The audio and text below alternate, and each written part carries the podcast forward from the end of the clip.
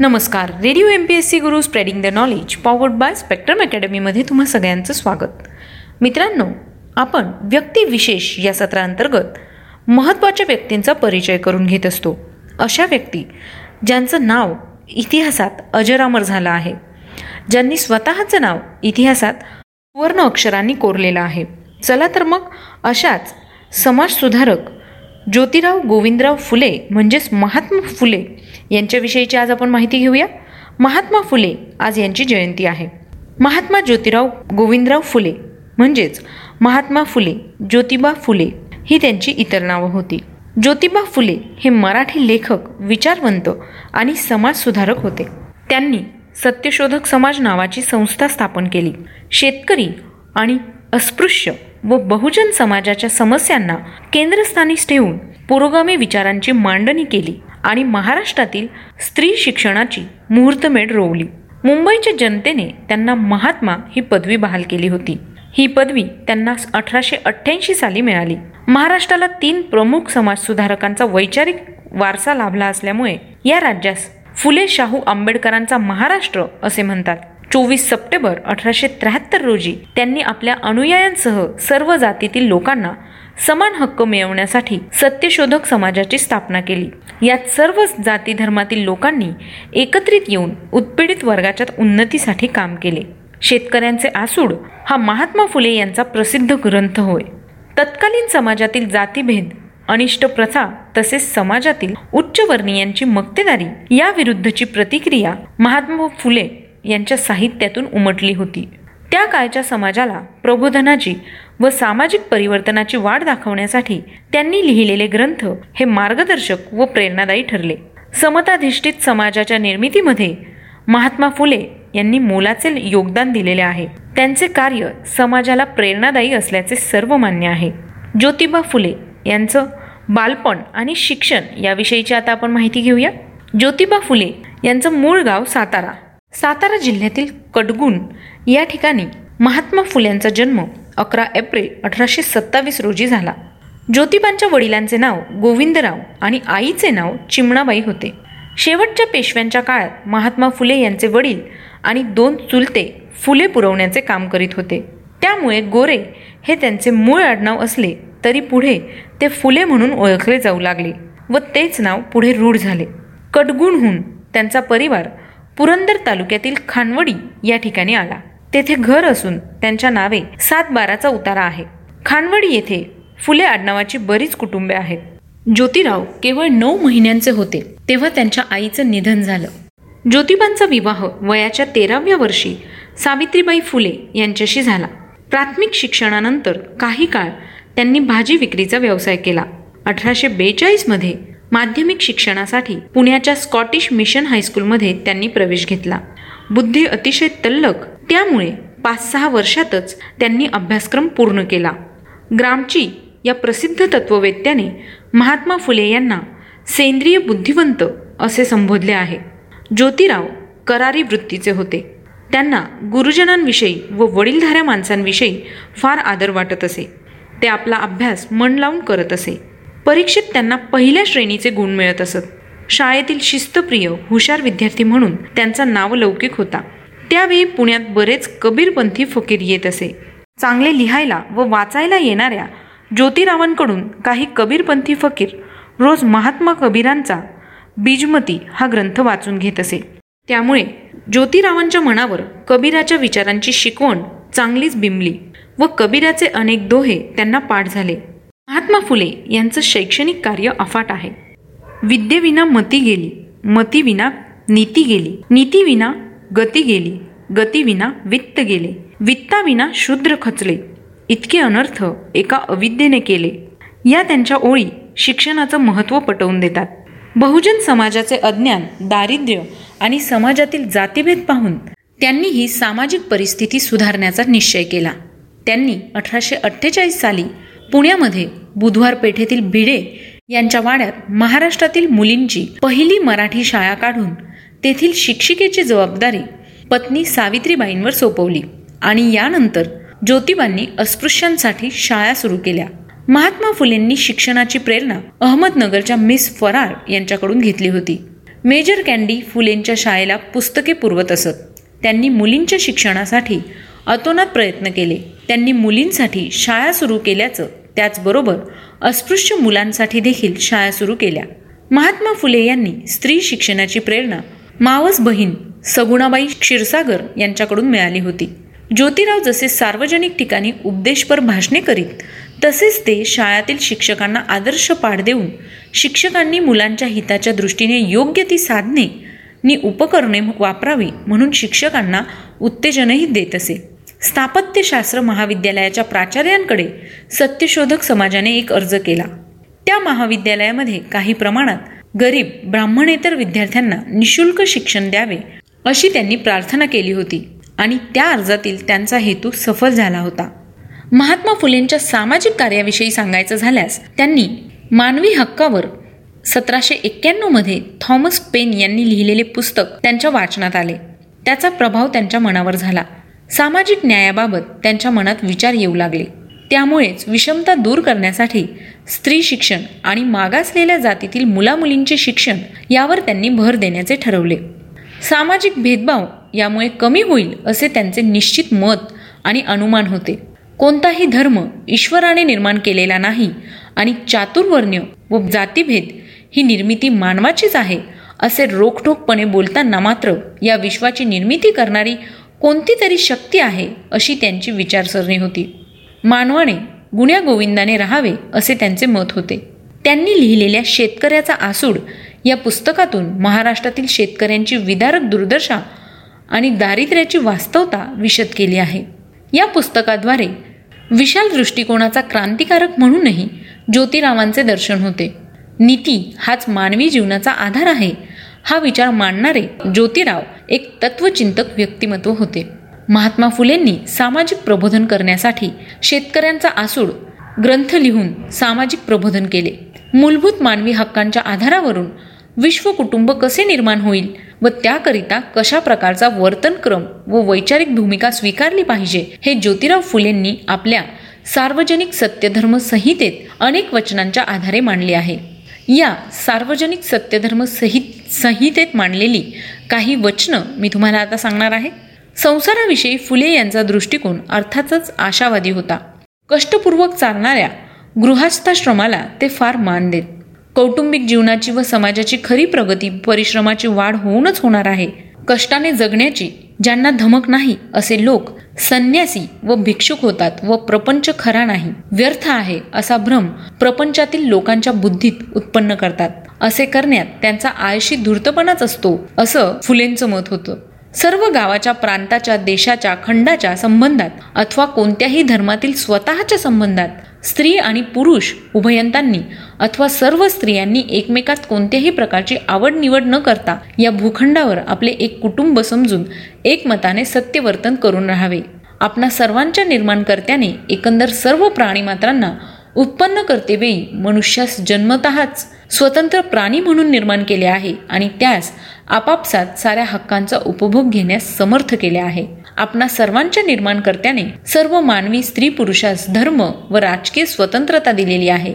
जो आपल्यापासून दुसऱ्या एखाद्या व्यक्तीस कोणत्याही तऱ्हेचे नुकसान देत नाही अथवा जो कोणी आपल्यावरून दुसऱ्या मानवांचे हक्क समजून इतरांना पीडा देत नाही त्याला सत्य वर्तन करणारा म्हणावा. स्त्री अथवा पुरुष जे शेतकरी अथवा कला कौशल्य करून पोटे भरण्यास श्रेष्ठ मानतात परंतु शेतकरी वगैरे यांना मदत करणाऱ्यांचा आदर सत्कार करतात त्यास सत्यवर्तन करणारे म्हणावे. महात्मा फुले यांनी मानवास सत्य धर्माचा जो बोध केला त्यातील ही काही वचने. ऐकल्यानंतर असं लक्षात येतं की ज्योतिरावांचा आवाका किती मोठा होता. त्यांनी अखिल विश्वाला कवेत घेणाऱ्या माणसाला माणूस म्हणून प्रतिष्ठा देणारा धर्म साकार करायचा होता. त्यासाठी मानवी वर्तनात म्हणजेच व्यवहारात काय आमूलाग्र बदल घडवून आणायला हवा? यासाठी मानवी स्वभाव आणि मानसिकता यात काय बदल केले पाहिजेत याबाबतही ज्योतिरावांनी विपुल लेखन केले आहे. अखंड या काव्यप्रकारात त्यांनी मानवाचा धर्म आत्मपरीक्षण नीती समाधान सहिष्णुता सत्सत विवेक उद्योग स्वच्छता गृहकार्य दक्षता इत्यादी गोष्टींवरही भाष्य केले आहे. ज्योतिरावांनी वेगवेगळ्या अखंडातून जे विचार मांडले मानवी जीवनाला दिशा देणारा जो उपदेश केला त्यामुळे व त्यांच्या समतावादी दृष्टिकोनामुळे समाजाला एक नवी दिशा मिळाली. पुढे हा वारसा त्यांच्या अनुयायांनी चालू ठेवला. त्यामुळे सामाजिक समतेचा जागर कायम राहिला. ज्योतिराव हे संशोधक नव्हते ते पंडित नव्हते ते भाषाशास्त्रज्ञही नव्हते परंतु ते मूलग्राही विचारवंत होते. अवतारवादाची कल्पना त्यांना समूळ निर्मूलन करावयाची होती. महाभारताच्या काळापर्यंत ही अवतारवादाची कल्पना नव्हती. नंतर पुराणात ती घुसडली गेली असे दिसते. ज्योतिराव हे धर्मशास्त्राचे पंडित नव्हते. तथापि चित्पावन ब्राह्मण हे आफ्रिकेतील पूर्व किनाऱ्यावरून किंवा इराण इजिप्त किंवा पॅलेस्टाईनमधून आले असावेत हे त्यांचे विधान कोणत्याही इतिहासकाराने खोडून काढलेले नाही. उलट पक्षी काही इतिहासकार आणि संशोधक यांना ज्योतिरावांच्या विधानाला पाठिंबा मिळेल असे पुरावे आढळले आहेत. आधुनिक भारतामध्ये सामाजिक पुनर्घटनेसाठी चळवळ सुरू करणारी पहिली संस्था म्हणजे सत्यशोधक समाज होय. सत्यशोधक समाजाने सामाजिक गुलामगिरीविरुद्ध आवाज उठवला आणि सामाजिक न्यायाची व सामाजिक पुनर्रचनेची मागणी केली. सत्यशोधक समाजाचा आवाज ही हिंदुस्थानात अनेक शतके दडपून टाकलेल्या कनिष्ठ समाजाची किंकाळी होय. वेद हे ईश्वर निर्मित नसून ते मानव निर्मित आहे असे ज्योतिरावांचे ठाम मत होते. वेदाने समाजात भेद पडले. म्हणून वेद म्हणजे भेद असे त्यांना वाटे. ब्राह्मणांच्या पोथीतील जातींच्या उत्पत्तीविषयीची कल्पनाच त्यांना मुळे मान्य नव्हती. ब्रह्मदेवाच्या मुखातून ब्राह्मण जन्मले क्षत्रिय बाहूतून जन्मले शूद्र त्याच्या पायातून निघाले हे विधान त्यांना भयंकर आणि धादांत असं आहे असे वाटे. मनुस्मृती ही शूद्रांच्या बोकांडी गुलामगिरी बसवते म्हणून ती अपवित्र आहे असे म्हणून त्यांनी मनुस्मृतीचा धिक्कार केला. बुद्धाविषयी ज्योतिरावांना नितांत आदर वाटे. चोवीस सप्टेंबर अठराशे त्र्याहत्तर रोजी महात्मा ज्योतिराव फुले यांनी सत्यशोधक समाजाची स्थापना केली. समाजातील विषमता नष्ट करणे व तळागाळातील समाजापर्यंत शिक्षण पोहोचवणे हे सत्यशोधक समाजाचे ध्येय होते. सत्यशोधक समाज सोसायटीचे ते पहिले अध्यक्ष आणि खजिनदार होते. वेदांना झुगारून त्यांनी हे कार्य करण्यास सुरुवात केली. त्यांनी जातीय भेद आणि चातुर्वर्णीय भेदभावास विरोध करण्यास सुरुवात केली. महात्मा फुले यांनी सत्यशोधक समाजाची स्थापना केली तेव्हा स्त्री विभागाचे नेतृत्व सावित्रीबाई यांनी केले.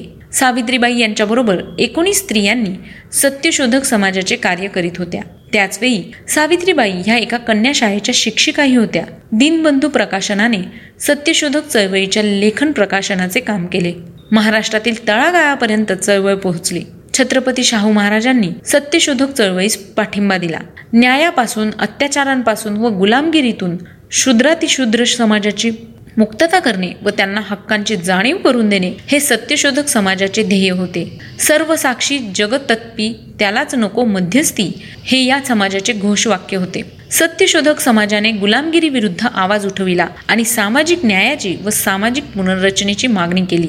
या समाजातर्फे पुरोहितांशिवाय विवाह लावण्यास सुरुवात केली आणि मंगलाष्टके मराठीत रचली गेली. महात्मा फुले यांनी लिहिलेल्या नाटकाविषयीची आता आपण माहिती घेऊया. तृतीय रत्न या नाटकाचा सारा इतिहास नाट्यपूर्ण आहे. ज्योतिबांनी अठ्ठावीसाव्या वर्षी अठराशे पंचावन्न साली तृतीय रत्न हे नाटक लिहिले. नाटक लिहिण्याचा हेतू ज्योतिबा लिहितात. भट जोशी आपल्या मतलबी धर्माच्या थापा देऊन अज्ञानी शूद्रास कसे कसे फसवून खातात व ख्रिस्ती उपदेशक आपल्या निपक्षपाती धर्माच्या आधाराने अज्ञानी शूद्रास खरे सांगून त्यास कसे कसे सत्य मार्गावर आणतात या सर्व गोष्टींविषयी मी एक लहानसे नाटक करून अठराशे पंचावन्नमध्ये दक्षिणा प्राईज कमिटीला अर्पण केले. परंतु तिथे असलेल्या भिडस्त गट सभासदांच्या आग्रहामुळे युरोपियन सभासदांचे काही चालेना तेव्हा त्या कमिटीने माझी चोपडी नापसंत केली. अखेर ते पुस्तक एकीकडेच टाकून काही वर्ष लोटल्यानंतर दुसरी लहानशी ब्राह्मणांच्या कसबाविषयीची नवीन चोपडी तयार करून आपल्या स्वतःच्या खर्चाने छापून प्रसिद्ध केली. या नाटकाचे प्रत्यक्ष किती खेळ झाले किंवा याला किती प्रतिसाद मिळाला याविषयीचा ठोस पुरावा उपलब्ध नाही. प्रथम एकोणीसशे एकोणऐंशी मध्ये पुरोगामी सत्यशोधक मधून एप्रिल मे जूनच्या अंकात नेमक्या प्रस्तावनेसह हे नाटक प्रकाशित झाले. प्राध्यापक सीताराम रायकर यांना बुलढाणा येथील पंढरीनाथ सीताराम पाटील यांच्या संग्रही या नाटकाच्या तीन हस्तलिखित प्रती मिळाल्या. तीन पैकी एका प्रतीवर तृतीय नेत्र असेही शीर्षक प्राध्यापक रायकरांना आढळले. तृतीय नेत्र हे नाटक अठराशे पंचावन्न साली लिहिलेले असल्यामुळे हे पहिले लिखित मराठी नाटक आहे. त्यामुळे ज्योतिराव फुले हे पहिले मराठी नाटककार आहेत. तर मित्रांनो आता आपण सालानुसार फुलेंचा जीवनक्रम समजावून घेऊया. अकरा एप्रिल अठराशे सत्तावीस रोजी फुलेंचा जन्म सातारा जिल्ह्यात कडगुण या ठिकाणी झाला. यानंतर अठराशे चौतीस ते अठराशे अडोतीस या कालावधीत ते पंतोजींच्या शाळेत मराठी शिक्षण घेत होते. अठराशे चाळीसमध्ये नायगावच्या खंडोबा नेवसे पाटील यांच्या सात वर्षाच्या सावित्रीबाई नावाच्या कन्येशी त्यांचा विवाह झाला होता. अठराशे एक्केचाळीस ते अठराशे सत्तेचाळीस या कालावधीत त्यांनी मिशनरी शाळेत माध्यमिक इंग्रजीचे शिक्षण घेतले. यानंतर अठराशे सत्तेचाळीसमध्ये लहुजी वस्तात साळवे दांडपट्टा तालीम व इतर शारीरिक शिक्षण आणि क्रांतिकारक विचार यावेळी त्यांच्यात रुजले गेले. अठराशे सत्तेचाळीसमध्ये महात्मा फुलेंनी टॉमस पेनकृत राईट ऑफ मॅन या ग्रंथाचे मनन केले. अठराशे अठ्ठेचाळीसमध्ये उच्चवर्णीय मित्राच्या लग्नाच्या मिरवणुकीत त्यांचा अपमान झाला होता. अठराशे अठ्ठेचाळीसमध्येच महात्मा फुलेंनी शूद्र अतिशूद्रांसाठी मुलींची शाळा स्थापन केली. अठराशे एकोणपन्नास साली शिक्षण दानाचे व्रत घेतल्याने पत्नी सावित्रीबाई फुले यांच्यासह त्यांना गृहत्याग करावा लागला. अठराशे एकोणपन्नासमध्येच मराठी प्रकाशकांना अनुदान देण्याची मागणी करणाऱ्या सुधारकांच्या सभेला त्यांनी संरक्षण दिले होते. अठराशे एक्कावन्न साली चिपळूणकरांच्या वाड्यातील व रास्ता पेठेतील मुलींची शाळा स्थापन करण्यात आली. सोळा नोव्हेंबर अठराशे बावन्नमध्ये मेजर कॅन्डी यांच्या अध्यक्षतेखाली शिक्षण कार्याबद्दल सरकारी विद्या खात्याकडून त्यांचा सत्कार करण्यात आला. अठराशे सत्तेचाळीस साली थॉमस पेन यांच्या राईट ऑफ मॅन या ग्रंथांचा त्यांनी अभ्यास करायला सुरुवात केली. सात सप्टेंबर अठराशे एक्कावन्न साली भिडेवाड्यात व रास्तापेठेत त्यांनी मुलींच्या शाळेची स्थापना केली. अठराशे अठ्ठेचाळीस साली भारतातील पहिली मुलींची शाळा त्यांनी सुरू केली. आणि बहुजनांच्या समाजाच्या शिक्षणासाठी त्यांनी काम सुरू केले. अठराशे बावन्न साली पुणा लायब्ररीची स्थापना ज्योतिबा फुल्यांनी केली. पंधरा मार्च अठराशे बावन्न रोजी वेताळ पेठेत त्यांनी अस्पृश्यांसाठी पहिली शाळा सुरू केली. सोळा नोव्हेंबर अठराशे बावन्नमध्ये मेजर कॅन्डी यांच्या शैक्षणिक कार्यासाठी ब्रिटिश सरकारतर्फे त्यांना विश्रामबाग वाड्यात त्यांचा सत्कार करण्यात आला. अठराशे त्रेपन्न साली महात्मा फुलेंनी the society for promoting the education of Mahar Mang and others स्थापन केली. अठराशे चोपन्नमध्ये स्कॉटिश मिशनच्या शाळेत त्यांनी अर्धवेळ शिक्षकाची नोकरी पत्करली होती. अठराशे पंचावन्नमध्ये त्यांनी रात्र शाळेची सुरुवात केली. अठराशे छप्पन्नमध्ये ज्योतिबांवर मारेकरी घालून त्यांच्या हत्येचा प्रयत्न करण्यात आला. अठराशे अठ्ठावन्न साली ज्योतिबा फुलेंनी शाळांच्या व्यवस्थापन मंडळातून निवृत्ती घेतली. त्यानंतर त्यांनी त्यांचे कार्य अखंडपणे सुरूच ठेवले. अठराशे साठमध्ये ज्योतिबा फुल्यांनी विधवा विवाहात सहाय्य केले. अठराशे त्रेसष्टमध्ये बालहत्या प्रतिबंधक गृहाची स्थापना करण्यात आली. अठराशे पासष्टमध्ये विधवांच्या केशवपणाविरुद्ध न्हाव्यांचा संप त्यावेळी त्यांनी घडवून आणला होता. अठराशे चौसष्टमध्ये ज्योतिबा फुलेंनी गोखले बागेत विधवा विवाह घडवून आणला. अठराशे अडुसष्ट साली जेव्हा दुष्काळ पडला होता त्यावेळी दुष्काळ काळात राहत्या घरातील हौद अस्पृश्यांसाठी त्यांनी खुला केला होता. एकोणीसशे एकोणसत्तर साली त्यांनी छत्रपती शिवाजी महाराजांवर पोवाडा लिहिला होता. जून एकोणीसशे एकोणसत्तरमध्ये ते शिक्षण विभागाचे ब्राह्मण पंतोजी यांची त्यांनी रचना केली. एकोणीसशे एकोणसत्तर साली त्यांनी ब्राह्मणांचे कसब या पुस्तकाचे लेखन केले. तेरा ऑगस्ट एकोणीसशे एकोणसत्तर रोजी त्यांनी भगवान परशुराम यांना नोटीस पाठवली.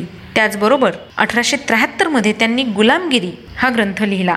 चोवीस सप्टेंबर अठराशे त्र्याहत्तरमध्ये त्यांनी सत्यशोधक समाजाची स्थापना केली. अठराशे पंच्याहत्तरमध्ये शेतकऱ्यांच्या शोषणाविरुद्ध खतफोडीचे बंड त्यांनी अहमदनगर या ठिकाणी घडवून आणले. अठराशे पंच्याहत्तरमध्ये महात्मा फुलेंनी स्वामी दयानंद सरस्वतींची पुण्यात मिरवणूक काढण्यास सहाय्य केले. अठराशे शहात्तर ते अठराशे ब्याऐंशी या कालावधीत महात्मा फुले हे पुणे नगरपालिकेचे सदस्य होते. महात्मा फुलेंनी अठराशे ऐंशी साली दारूची दुकाने सुरू करण्यास विरोध केला होता. अठराशे ऐंशी मध्ये नारायण मेघाजी लोखंडे यांना मिल हँड असोसिएशन या देशातील पहिल्या कामगार संघटनेच्या स्थापनेत त्यांनी सहाय्य केले. अठराशे ब्याऐंशी मध्ये महात्मा फुल्यांनी विल्यम हंटर शिक्षण आयोगासमोर निवेदन दिले. यात प्राथमिक शिक्षण सक्तीचे व मोफत देण्याची मागणी केली होती. अठराशे सत्याऐंशी साली सत्यशोधक समाजातर्फे नवीन मंगलाष्टकांची व नवीन पूजाविधीची रचना करून पुरोहिताशिवाय विवाह घडवून आणण्यास त्यांनी सुरुवात केली.